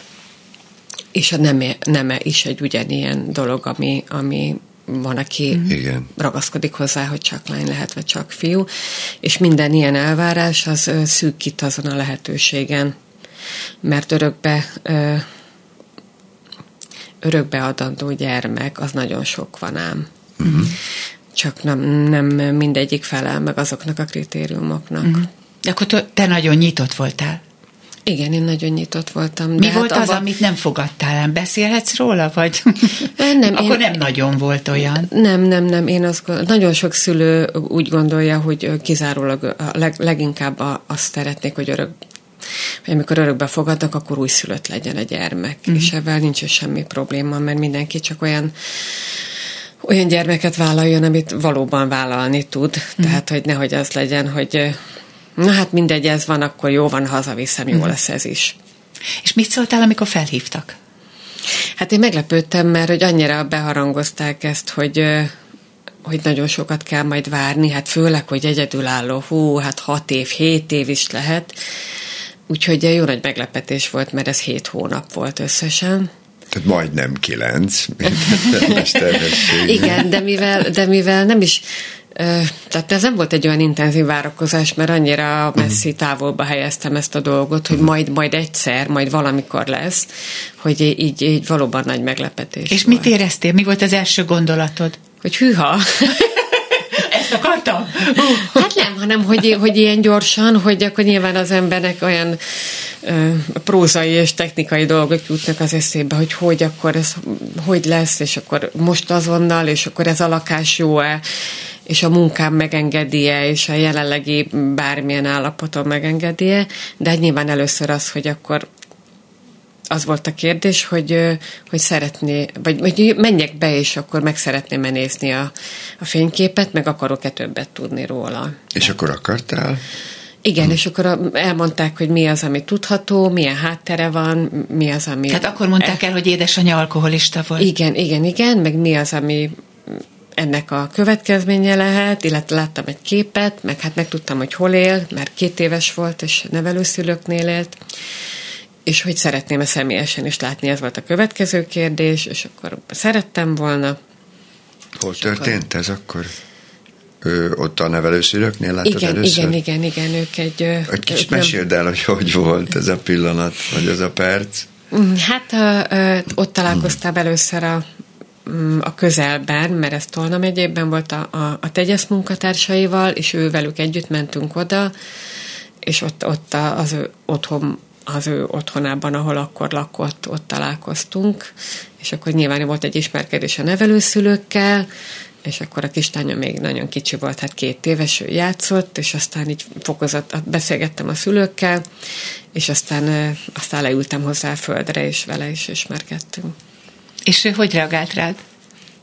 Hát egy nagyon-nagyon kedves, aranyos, nyitott kislány volt, nagyon örült, és nagyon szívesen játszott velem, és akkor nyilván akkor újra fölmerült egy kérdés, hogy szeretném-e újra látni, szeretném-e folytatni ezt a Ja, mert ezt kifejezetten úgy nevezik ilyenkor, hogy első találkozás, hát és még a, bármi A megismerkedésünk, történhet. igen, hát ez egy nagyon fontos a személyes találkozó, uh-huh. mert akkor, akkor még nyitva van a helyzet, hogy ez, ez végig nagyon-nagyon jó dolog volt, hogy, hogy soha nem éreztem semmilyen pressziót, hogy uh-huh. na hát most már aztán azt kértem, akkor most Döntsél már innen nem mehetek Igen. hátrafelé. Tehát ez hanem, nincs. Nem, ez egy nagyon-nagyon nagyon csodálatos dolog, hogy, hogy mondhatom azt még ezekben uh-huh. a pillanatokban, gondolkodási időm van egy hét, vagy azt hiszem, hogy egy hét volt, hogy, hogy akkor következő szerdán fölhívnak, és akkor, akkor mondjam meg, mm. hogy szeretném-e folytatni. Mm. A, mennyit tudtak vagy te mennyit tudtál előre, utána néztél annak, hogy milyen következményekkel jár, hogyha valakinek alkoholista a várandós édesanyja? Tehát uh-huh. mire számítottál, vagy mit mondtak neked, hogy mi mindennel jár ez?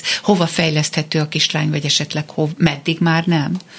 Hát ezt ilyen alaposan nem lehet akkor tudni, mert nagyon kicsi. Tehát a kisgyerekeknél még jól látható, hogy más, másképp a kommunikációja, hogy egy kicsit le van maradva, de ez kisgyerekeknél azért elég változó, meg rugalmas, hogy az mm. egyik kicsit hamarabb áll fel, a másik mm. később, úgyhogy tudtuk, hogy, hogy ő nem fog olyan gyorsan fejlődni, de hogy hova jut el, azt nem lehetett tudni, sőt még, sőt, még most sem igazán lehet. Tudni. Milyen jelei vannak? Hát a, a, a mozgásám Egyensúlyzavar? nem olyan, nem olyan finom mozgásai, nem olyan ügyesek, illetve hát a, a gondolkodás, igen, a szövegértés nehezebben, nehezebben. Picit arról beszéljünk, hogy az érzelmi kötődés kialakulására, hogy emlékszel, vagy hogy volt-e benne fordulópont, mert gondolom ez nagyon elkezd aztán szoros lenni, de vannak stációi, vagy ez egy nagyon, nagyon szépen felépített dolog, és nagyon jó, hogy ezt szakemberek vezetik, mert én én, aki azért utána jártam, olvastam, gondolkodtam róla sokat, még én se mm, tudtam volna ezeket előre. Hogy... Hát egyedül nem ment volna így. Hát igen, tehát én például a tanfolyamat azt nagyon fontosnak tartottam, uh-huh. nagyon-nagyon sok fontos, okos dolgot tudtam meg, illetve, illetve hogy segítettek azt a folyamatot felépíteni, hogy, hogy először úgy játszunk együtt a szobában, hogy jelen van a nevelőszülő. Igen. Mert hát ott egy idegen, és akkor elmegy az, akihez kötődik, akkor az nyilván egy, egy stressz. Úgyhogy először közösen, utána mondjuk a, a nevelőszülő kimegy, de csak a konyháig, és úgy játszom vele. Utána mondjuk mi kimegyünk az udvarra már, ez, hogyha ha egy városban lakunk, akkor egyszerűbb, mert akkor minden nap lehet az ismerkedés alatt látogatni. De hogyha mi ugye ez Tolna megye, úgyhogy én kilenc alkalommal utaztam le, mielőtt uh-huh. Budapestre költözött hozzám, és akkor mindig egy picit ezt tágítottuk ezt a kört, tehát nem tudom, a negyedik, ötödik alkalommal már elmentünk autóval Szexárdra, és ott, bocsánat, ott mentünk el egy játszótérre, mert én nem is, nem is gondoltam volna, hogy ebbe ennyire fontos ez a fokozatosság, hogy aki így nőjön a bizalma, és akkor a kilencedik alkalommal pedig újra beültünk az autómba, de már minden kis ruhájával, holmiával, játékával, és elköltöztünk. És akkor egyszer csak volt neked emlékezetes pillanat abban, hogy egyszer csak megláttátok egymás szemében, hogy jók lesztek egymásnak? Hmm, hát napi sok. Aha. Tehát ez tényleg egy ilyen, egy ilyen um, apránként felépülő közös élet volt. Tehát például ezen a szexádi játszótéren, az tényleg a negyedik vagy az ötödik közös napunk volt, amikor egy, egy anyuka oda szólt nekem, hogy, hogy mi, mi micsoda csodálatos egység vagyunk, micsoda szép hmm. anya-gyerek kapcsolat. és hát nyilván az, nem kötöttem idegenként az órára, de azért ez nagyon hát nekem is egy nagy érzés volt, uh-huh. hogy ő azt látja benne, pedig még csak most építjük. Jó előrevetítés volt. Te mi mindent tanulsz ettől a kislánytól, Csillától? Ó, rengeteget. Mondj, mesélj! Hát türelmet, meg nyitottságot, meg, meg Miközben azt mondod, hogy lassabb, de tulajdonképpen ő ezzel tanítja Hát ő egy nagyon-nagyon nagy tanító. Ő egy nagyon nagyon jó hatással van rám. Hmm, de jó ez. Valóban. Mi Mondasz az, ami, tőle mi az, mondatokat? Amiben, mi az, amiben téged megváltoztatott tulajdonképpen? Hát, hogy én is megtanultam lassabb lenni sok dologba, hogy, hogy ilyen kis sztorikat tudok mondani, hogy egyszer hazaérkeztünk, és, és a kertkapuban álltunk, és nagyon esett az eső, és nem volt meg a kulcs. És olyan türelmetlenül kotoráztam, annyira Igen, haragos voltam, Igen. hogy itt ázunk, és két méterre van a ház, és itt ázunk tönkre, és rám nézett, és, és csak annyit mondott, hogy vicces még annyira picike volt, hogy még nagyon kevés szót mondott, de ezt mondta, hogy vicces, és akkor rájöttem, hogy ebben tényleg egy olyan óriási komikum van, hogy, hogy másfél méterre vagyunk a bejárattól, és, és ömlik a víz. és nagyon gyakran van ilyen, hogy ő, ő megállít, és rájövök, hogy valamilyen dolgot át lehet értékelni. Most mennyi idős Csilla? 14. És most már kérdez ezekről a dolgokról, vagy van erről valami beszélgetés? Hát ez egy elég összetett dolog azért, mert neki ugye volt egy szülő anyuka, volt egy nevelő anyuka, és én vagyok a harmadik igen, anyuka. Igen. Tehát ez még egy normál haladású gyereknek se egyszerű ezeket feldolgozni, meg megérteni. Hát nem, nem bonyolítja túl. Tehát tudja, uh-huh. hogy volt, volt egy néni, akinek a hasába volt ezt mikor De... mondtad el neki, vagy mikor beszélgettetek erről? Hát erről úgy többször szóba került, igen, igen, pszichológus is, meg ott a tanfolyamon is többször elmondták, hogy ezt soha nem lehet így leülni, hogy na most beszélünk valami fontosról, mert az mert az egy trauma, hanem úgy, hogy ilyen apránként, hogy lát egy fényképet, és akkor nézd, egy, még régen ilyen kocsim volt, amikor te még nem voltál, téged már, amikor elhoztalak, uh-huh. akkor már egy másik autóm volt, hogy ez benne van a napi szó használatban, akkor, akkor ez nem, nem úgy ráömlik hirtelen, hanem szépen belefolyik, és, uh-huh. és neki természetes. És hogy szólít téged? Hát anya. Anya? Hát. Ugye te egyedülálló anyaként fogadtál örökbe, ennek akkor voltak akadályai? Most már úgy tudom, hogy nem lehet. Azt mondták akkor, hogy valószínűleg ettől lassabb lesz, de hát ez, ez nem így volt. Tehát nem, uh-huh. akadálya nem volt, ezt uh-huh. vetítették előre, hogy, hogy valószínűleg lassabb lesz, de nem lett az. Mert most úgy tűnik, hogy ez szinte lehetetlen ma már, ahogy kicsit változtak a törvények, meg a szabályozások, de akkor neked még igazi akadálya nem volt. Nem, nem, nem. Hát megnézték azt, amit minden családnál megnéznek, hogy, hogy megvan egy olyan hátterem, hol fogunk élni, tehát kijöttek Persze. előtte egy ilyen látogatásra, de, és a környezeted nem szurkálódott, kritizált, vagy nézett rossz szemmel, nem voltak ilyen esetek?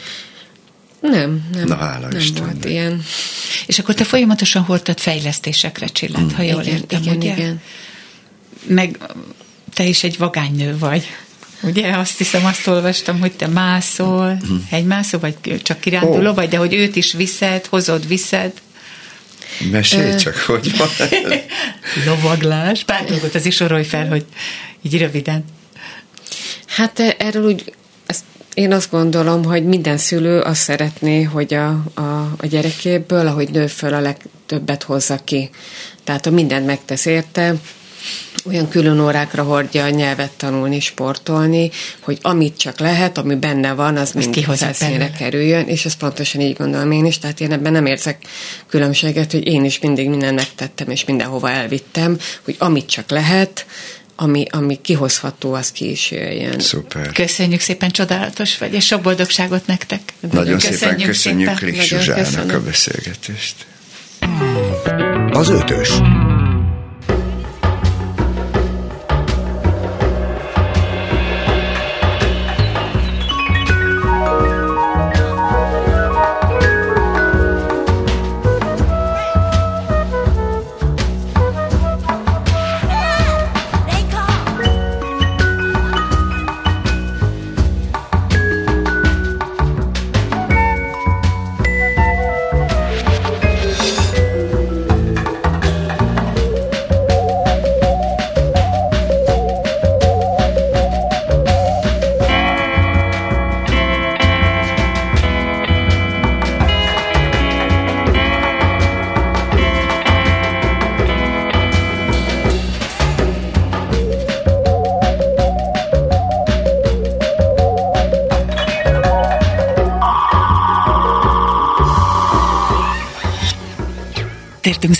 Csodálatos, ma is csodálatos vendégeink voltak, néha meg is könnyeztem, és most is egy csodálatos vendégünk van, Jaj. Kálid Artur.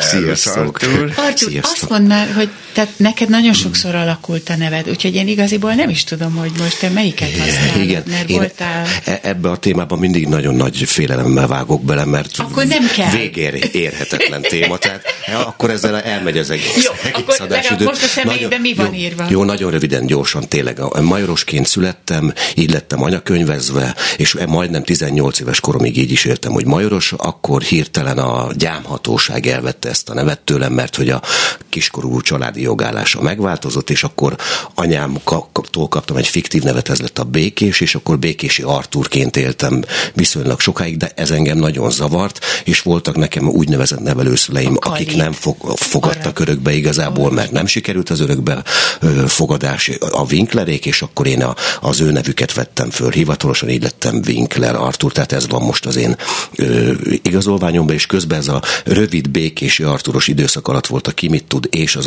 Angyalbőrben, és az Angyalbőrben alatt a Szurdi Miklós, Gágy György, Szerednyei Béla, Usztics Mátyás, többen azt mondták, hogy ezzel a névvel, hogy Békési Artur Magyarországon én nem lehetek színész, és akkor így találtam ki ezt a bizonyos Kálidot, mert gyerekkoromban egy arab orvos akart örökbe fogadni, és ott lettem volna én Kálid, Zaid Bin Jahja, és akkor a Békési Artur, Békési Kálid Artur, majd amikor a papáméktól megkaptam a Winkler nevet, akkor a Békési ugrott, és akkor így lettem művészként Kálid Artur, és hivatalosan meg így az életemben Winkler És aki ezt most vissza tudja mondani, az kap tőlünk ajándékot. Pedig azt hiszem, hogy ennél rövidebben ezt nem lehet összefoglalni. Én csak, én csak azzal zavarom meg az embereket, hogy I vagy Y, te viszont... Szóval saját találmány, és nagyon jól működik. Figyelj. Ezzel nével akkor lehet színésznek lenni. Ugye? Hát igen, ez egyedi név, aztán később kiderült, hogy azért van, van ilyen DJ valahol a világban, akit úgy oh. hívnak, hogy DJ Khalid, de egyébként ez a, a név... Mondhatni, de ez a név elvileg nem is létezne, mert ezt Khalednek írják, tehát ezt én magyarítottam így, hogy Khalid, hogy az egyszerűbb legyen Oké, okay, szóval amikor te, te bekerültél nyilván kicsi korodban, nem is emlékszel erre. Igen, születésedtől, csecsemótomban. A gyerekkorodból emlékszel azokra a pillanatokra, amikor a, én, én egyszer voltam, így meglátogattam a barátnőm anyukáját állami gondozottak között, és a gyerekek így tapadtak rám, hogy vigyem haza őket. Uh-huh.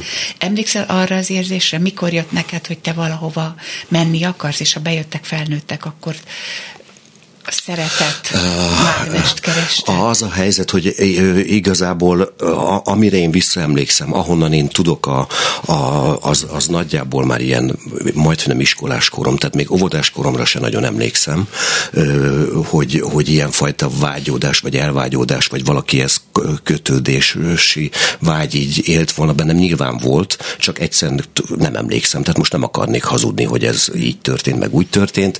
Egyrészt ugye azt tudni kell, hogy hogy, volt egy rövid szünet, 5 éves koromtól 8 éves koromig én anyámnál éltem. Tehát, Akkor miért vitt haza?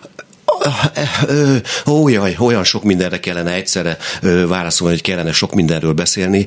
Ugye az, hogy ő ott hagyott a kórházban, az, az vélhetően egy, egy tulajdonképpen egy lányanyának a rémülete, mm. hogy mit is kezd majd egy, egy ilyen félvér gyermekkel. Egyedül akkor 18-17-18 éves volt, Szabolcsból, Máté Szalkáról származott, Budapesten dolgozott, és egész egyszerűen nem tudta elképzelni, hogy hogy fog ő beállítani a saját közegébe Máté Szalkára egy félvér gyerekkel, tehát mm. megrémült, ott hagyott, de az a vágya, hogy ő engem neveljem, vagy, vagy ő, hogy, hogy én az ő fia vagyok, azt ő soha nem adta föl.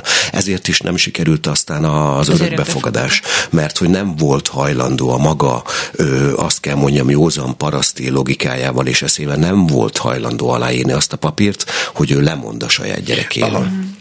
És én, én később ugye felnőtt koromban találkoztam vele, és ezt kérdeztem tőle, hogy anya, te érted azt, hogy mit tettél ezzel a, az én életemben? És azt mondta, de nem, nem tudtam aláírni, nem tudtam aláírni. Tehát amikor nálam arról beszélünk, hogy nevelőszülők, az, az nem egy valóságos hivatalosan ö, lezajlott folyamat, hanem egy, egy, egy lelki kötődés. Tehát a papámék, akiket én most ugye ö, most már jó régen úgy szólítok, hogy papa és mama, és van ö, három testvérem, ö, és ők a mi gyermekeink nagyszülei, az, az, az egy, egy nagyon hosszú ö, folyamatnak az eredménye, hogy, hogy ö, papír nélkül is kialakult ez a kötődés. És, és édesanyád részéről is van testvéred?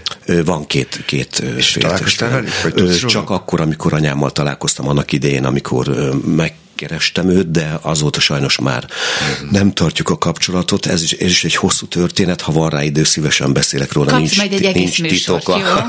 nem, nem Vagy akarok semmit, semmit titkolni. Szóval volt egy körülbelül három év, ami ilyen nagyon intenzív volt, és aztán utána mm. szépen el ö, folyt, elhalt. Ö, ö, alapvetően a részéről volt egy ellenállás, egy ilyen, egy ilyen ö, ö, távolságtartás, rejtőzködés, olyannyira, hogy elköltözött, telefonszámot lecserélt, oh. nem tudom, tehát, hogy így egyszerűen.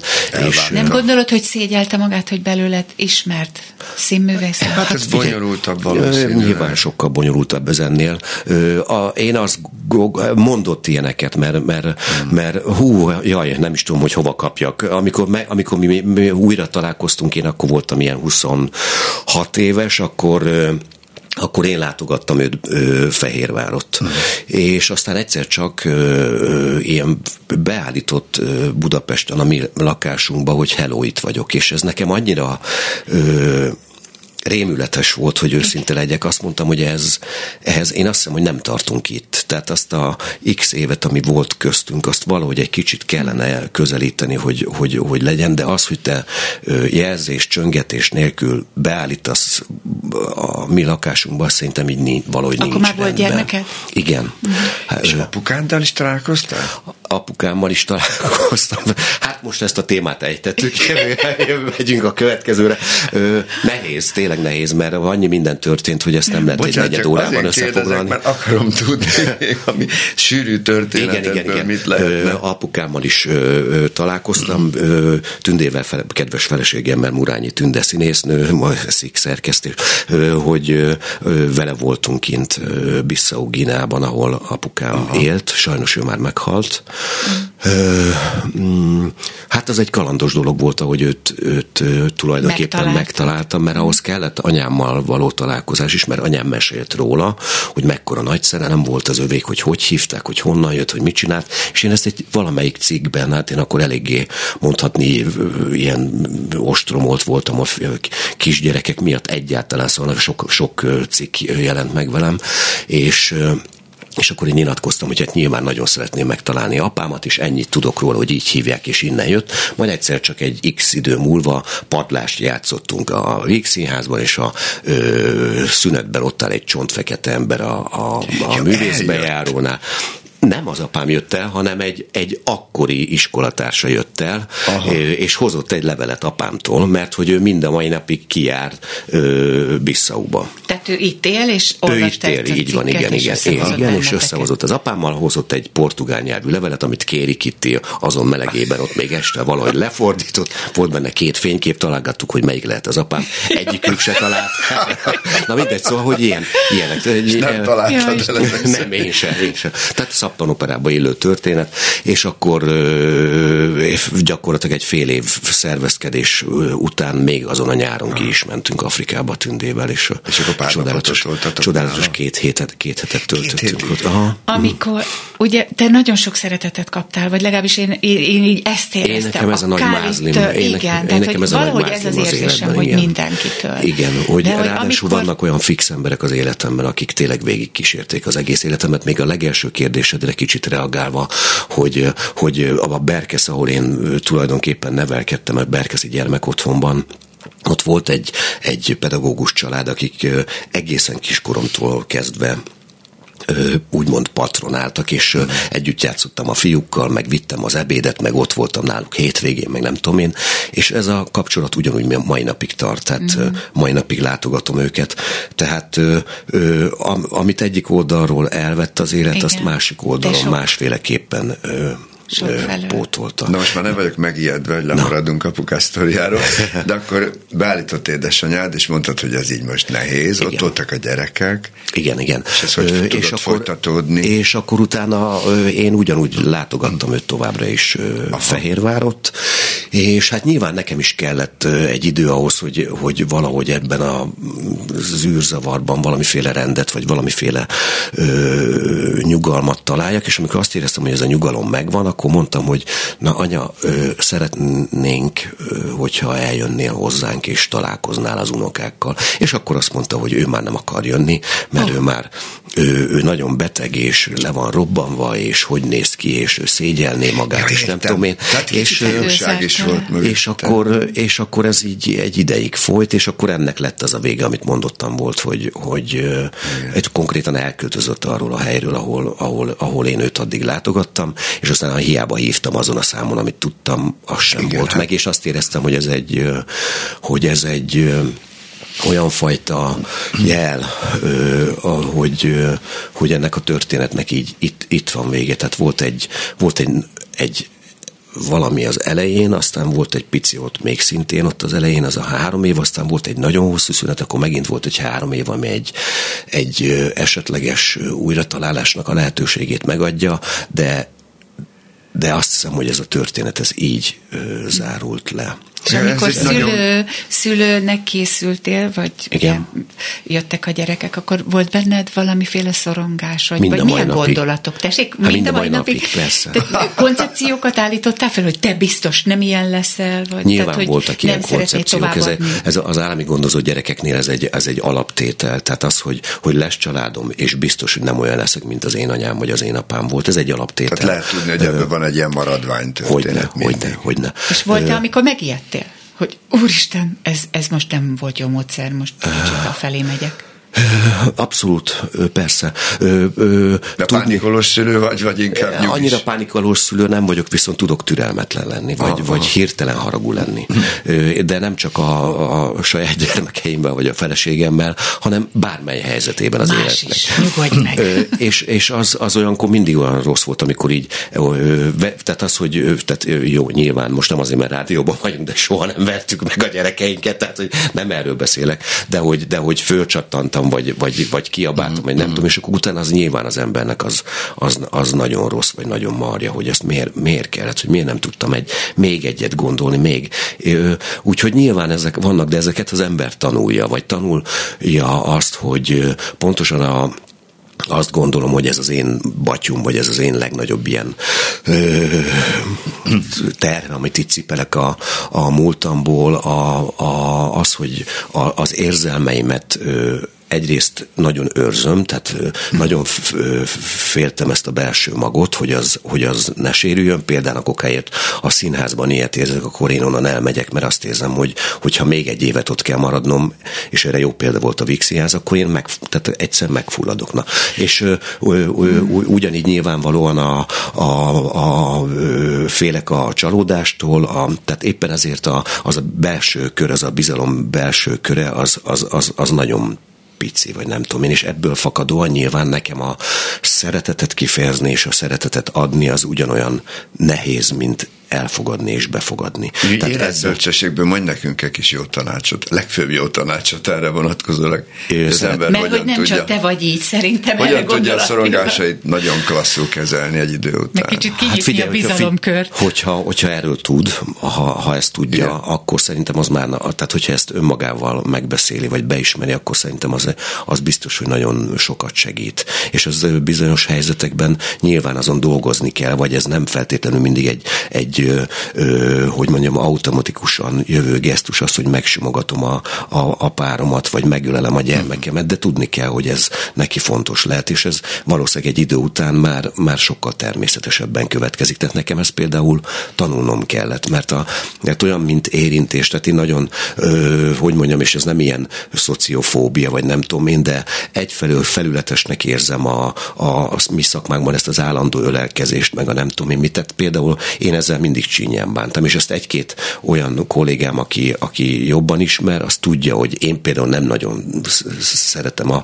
a, a, a Csókolózás.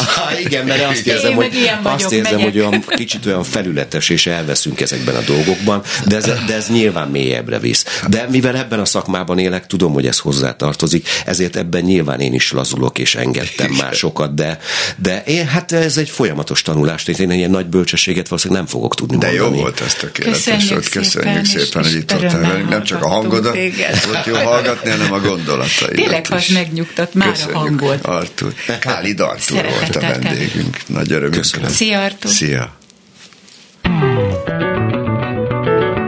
Az ötös. Öt világkép, öt kérdezési stílus, öt személyiség, öt ismerős. Holnap 10 órától várja Önöket az ötösben. Varholik Zoltán. Ez ma gyönyörű nap volt. Igen, érzékeny és szép beszélgetések voltak. Ez volt a mai ötös, az örökbefogadásról és a nevelőszülőségről. De nekem mindegyik adás az, úgyhogy csak ma különösen itt megkönnyeztettek engem. Úgyhogy kedves hallgatók, reméljük, hogy nagyszerűen érezték magukat. És követhetnek minket továbbra is. A fő podcast megosztó oldalakon, persze, nekem hagytad ezt Persze, a ezt szót. olyan ez jól olyan tudod jó mondani. nehéz. És Igen, jövő és a, szerdán élőben. és a Klubrádió weboldalán is visszahallgathatják az összes adást, de a milyenket is. Viszont hallás. Köszönjük! Öt világkép, öt kérdezési stílus, öt személyiség, öt ismerős.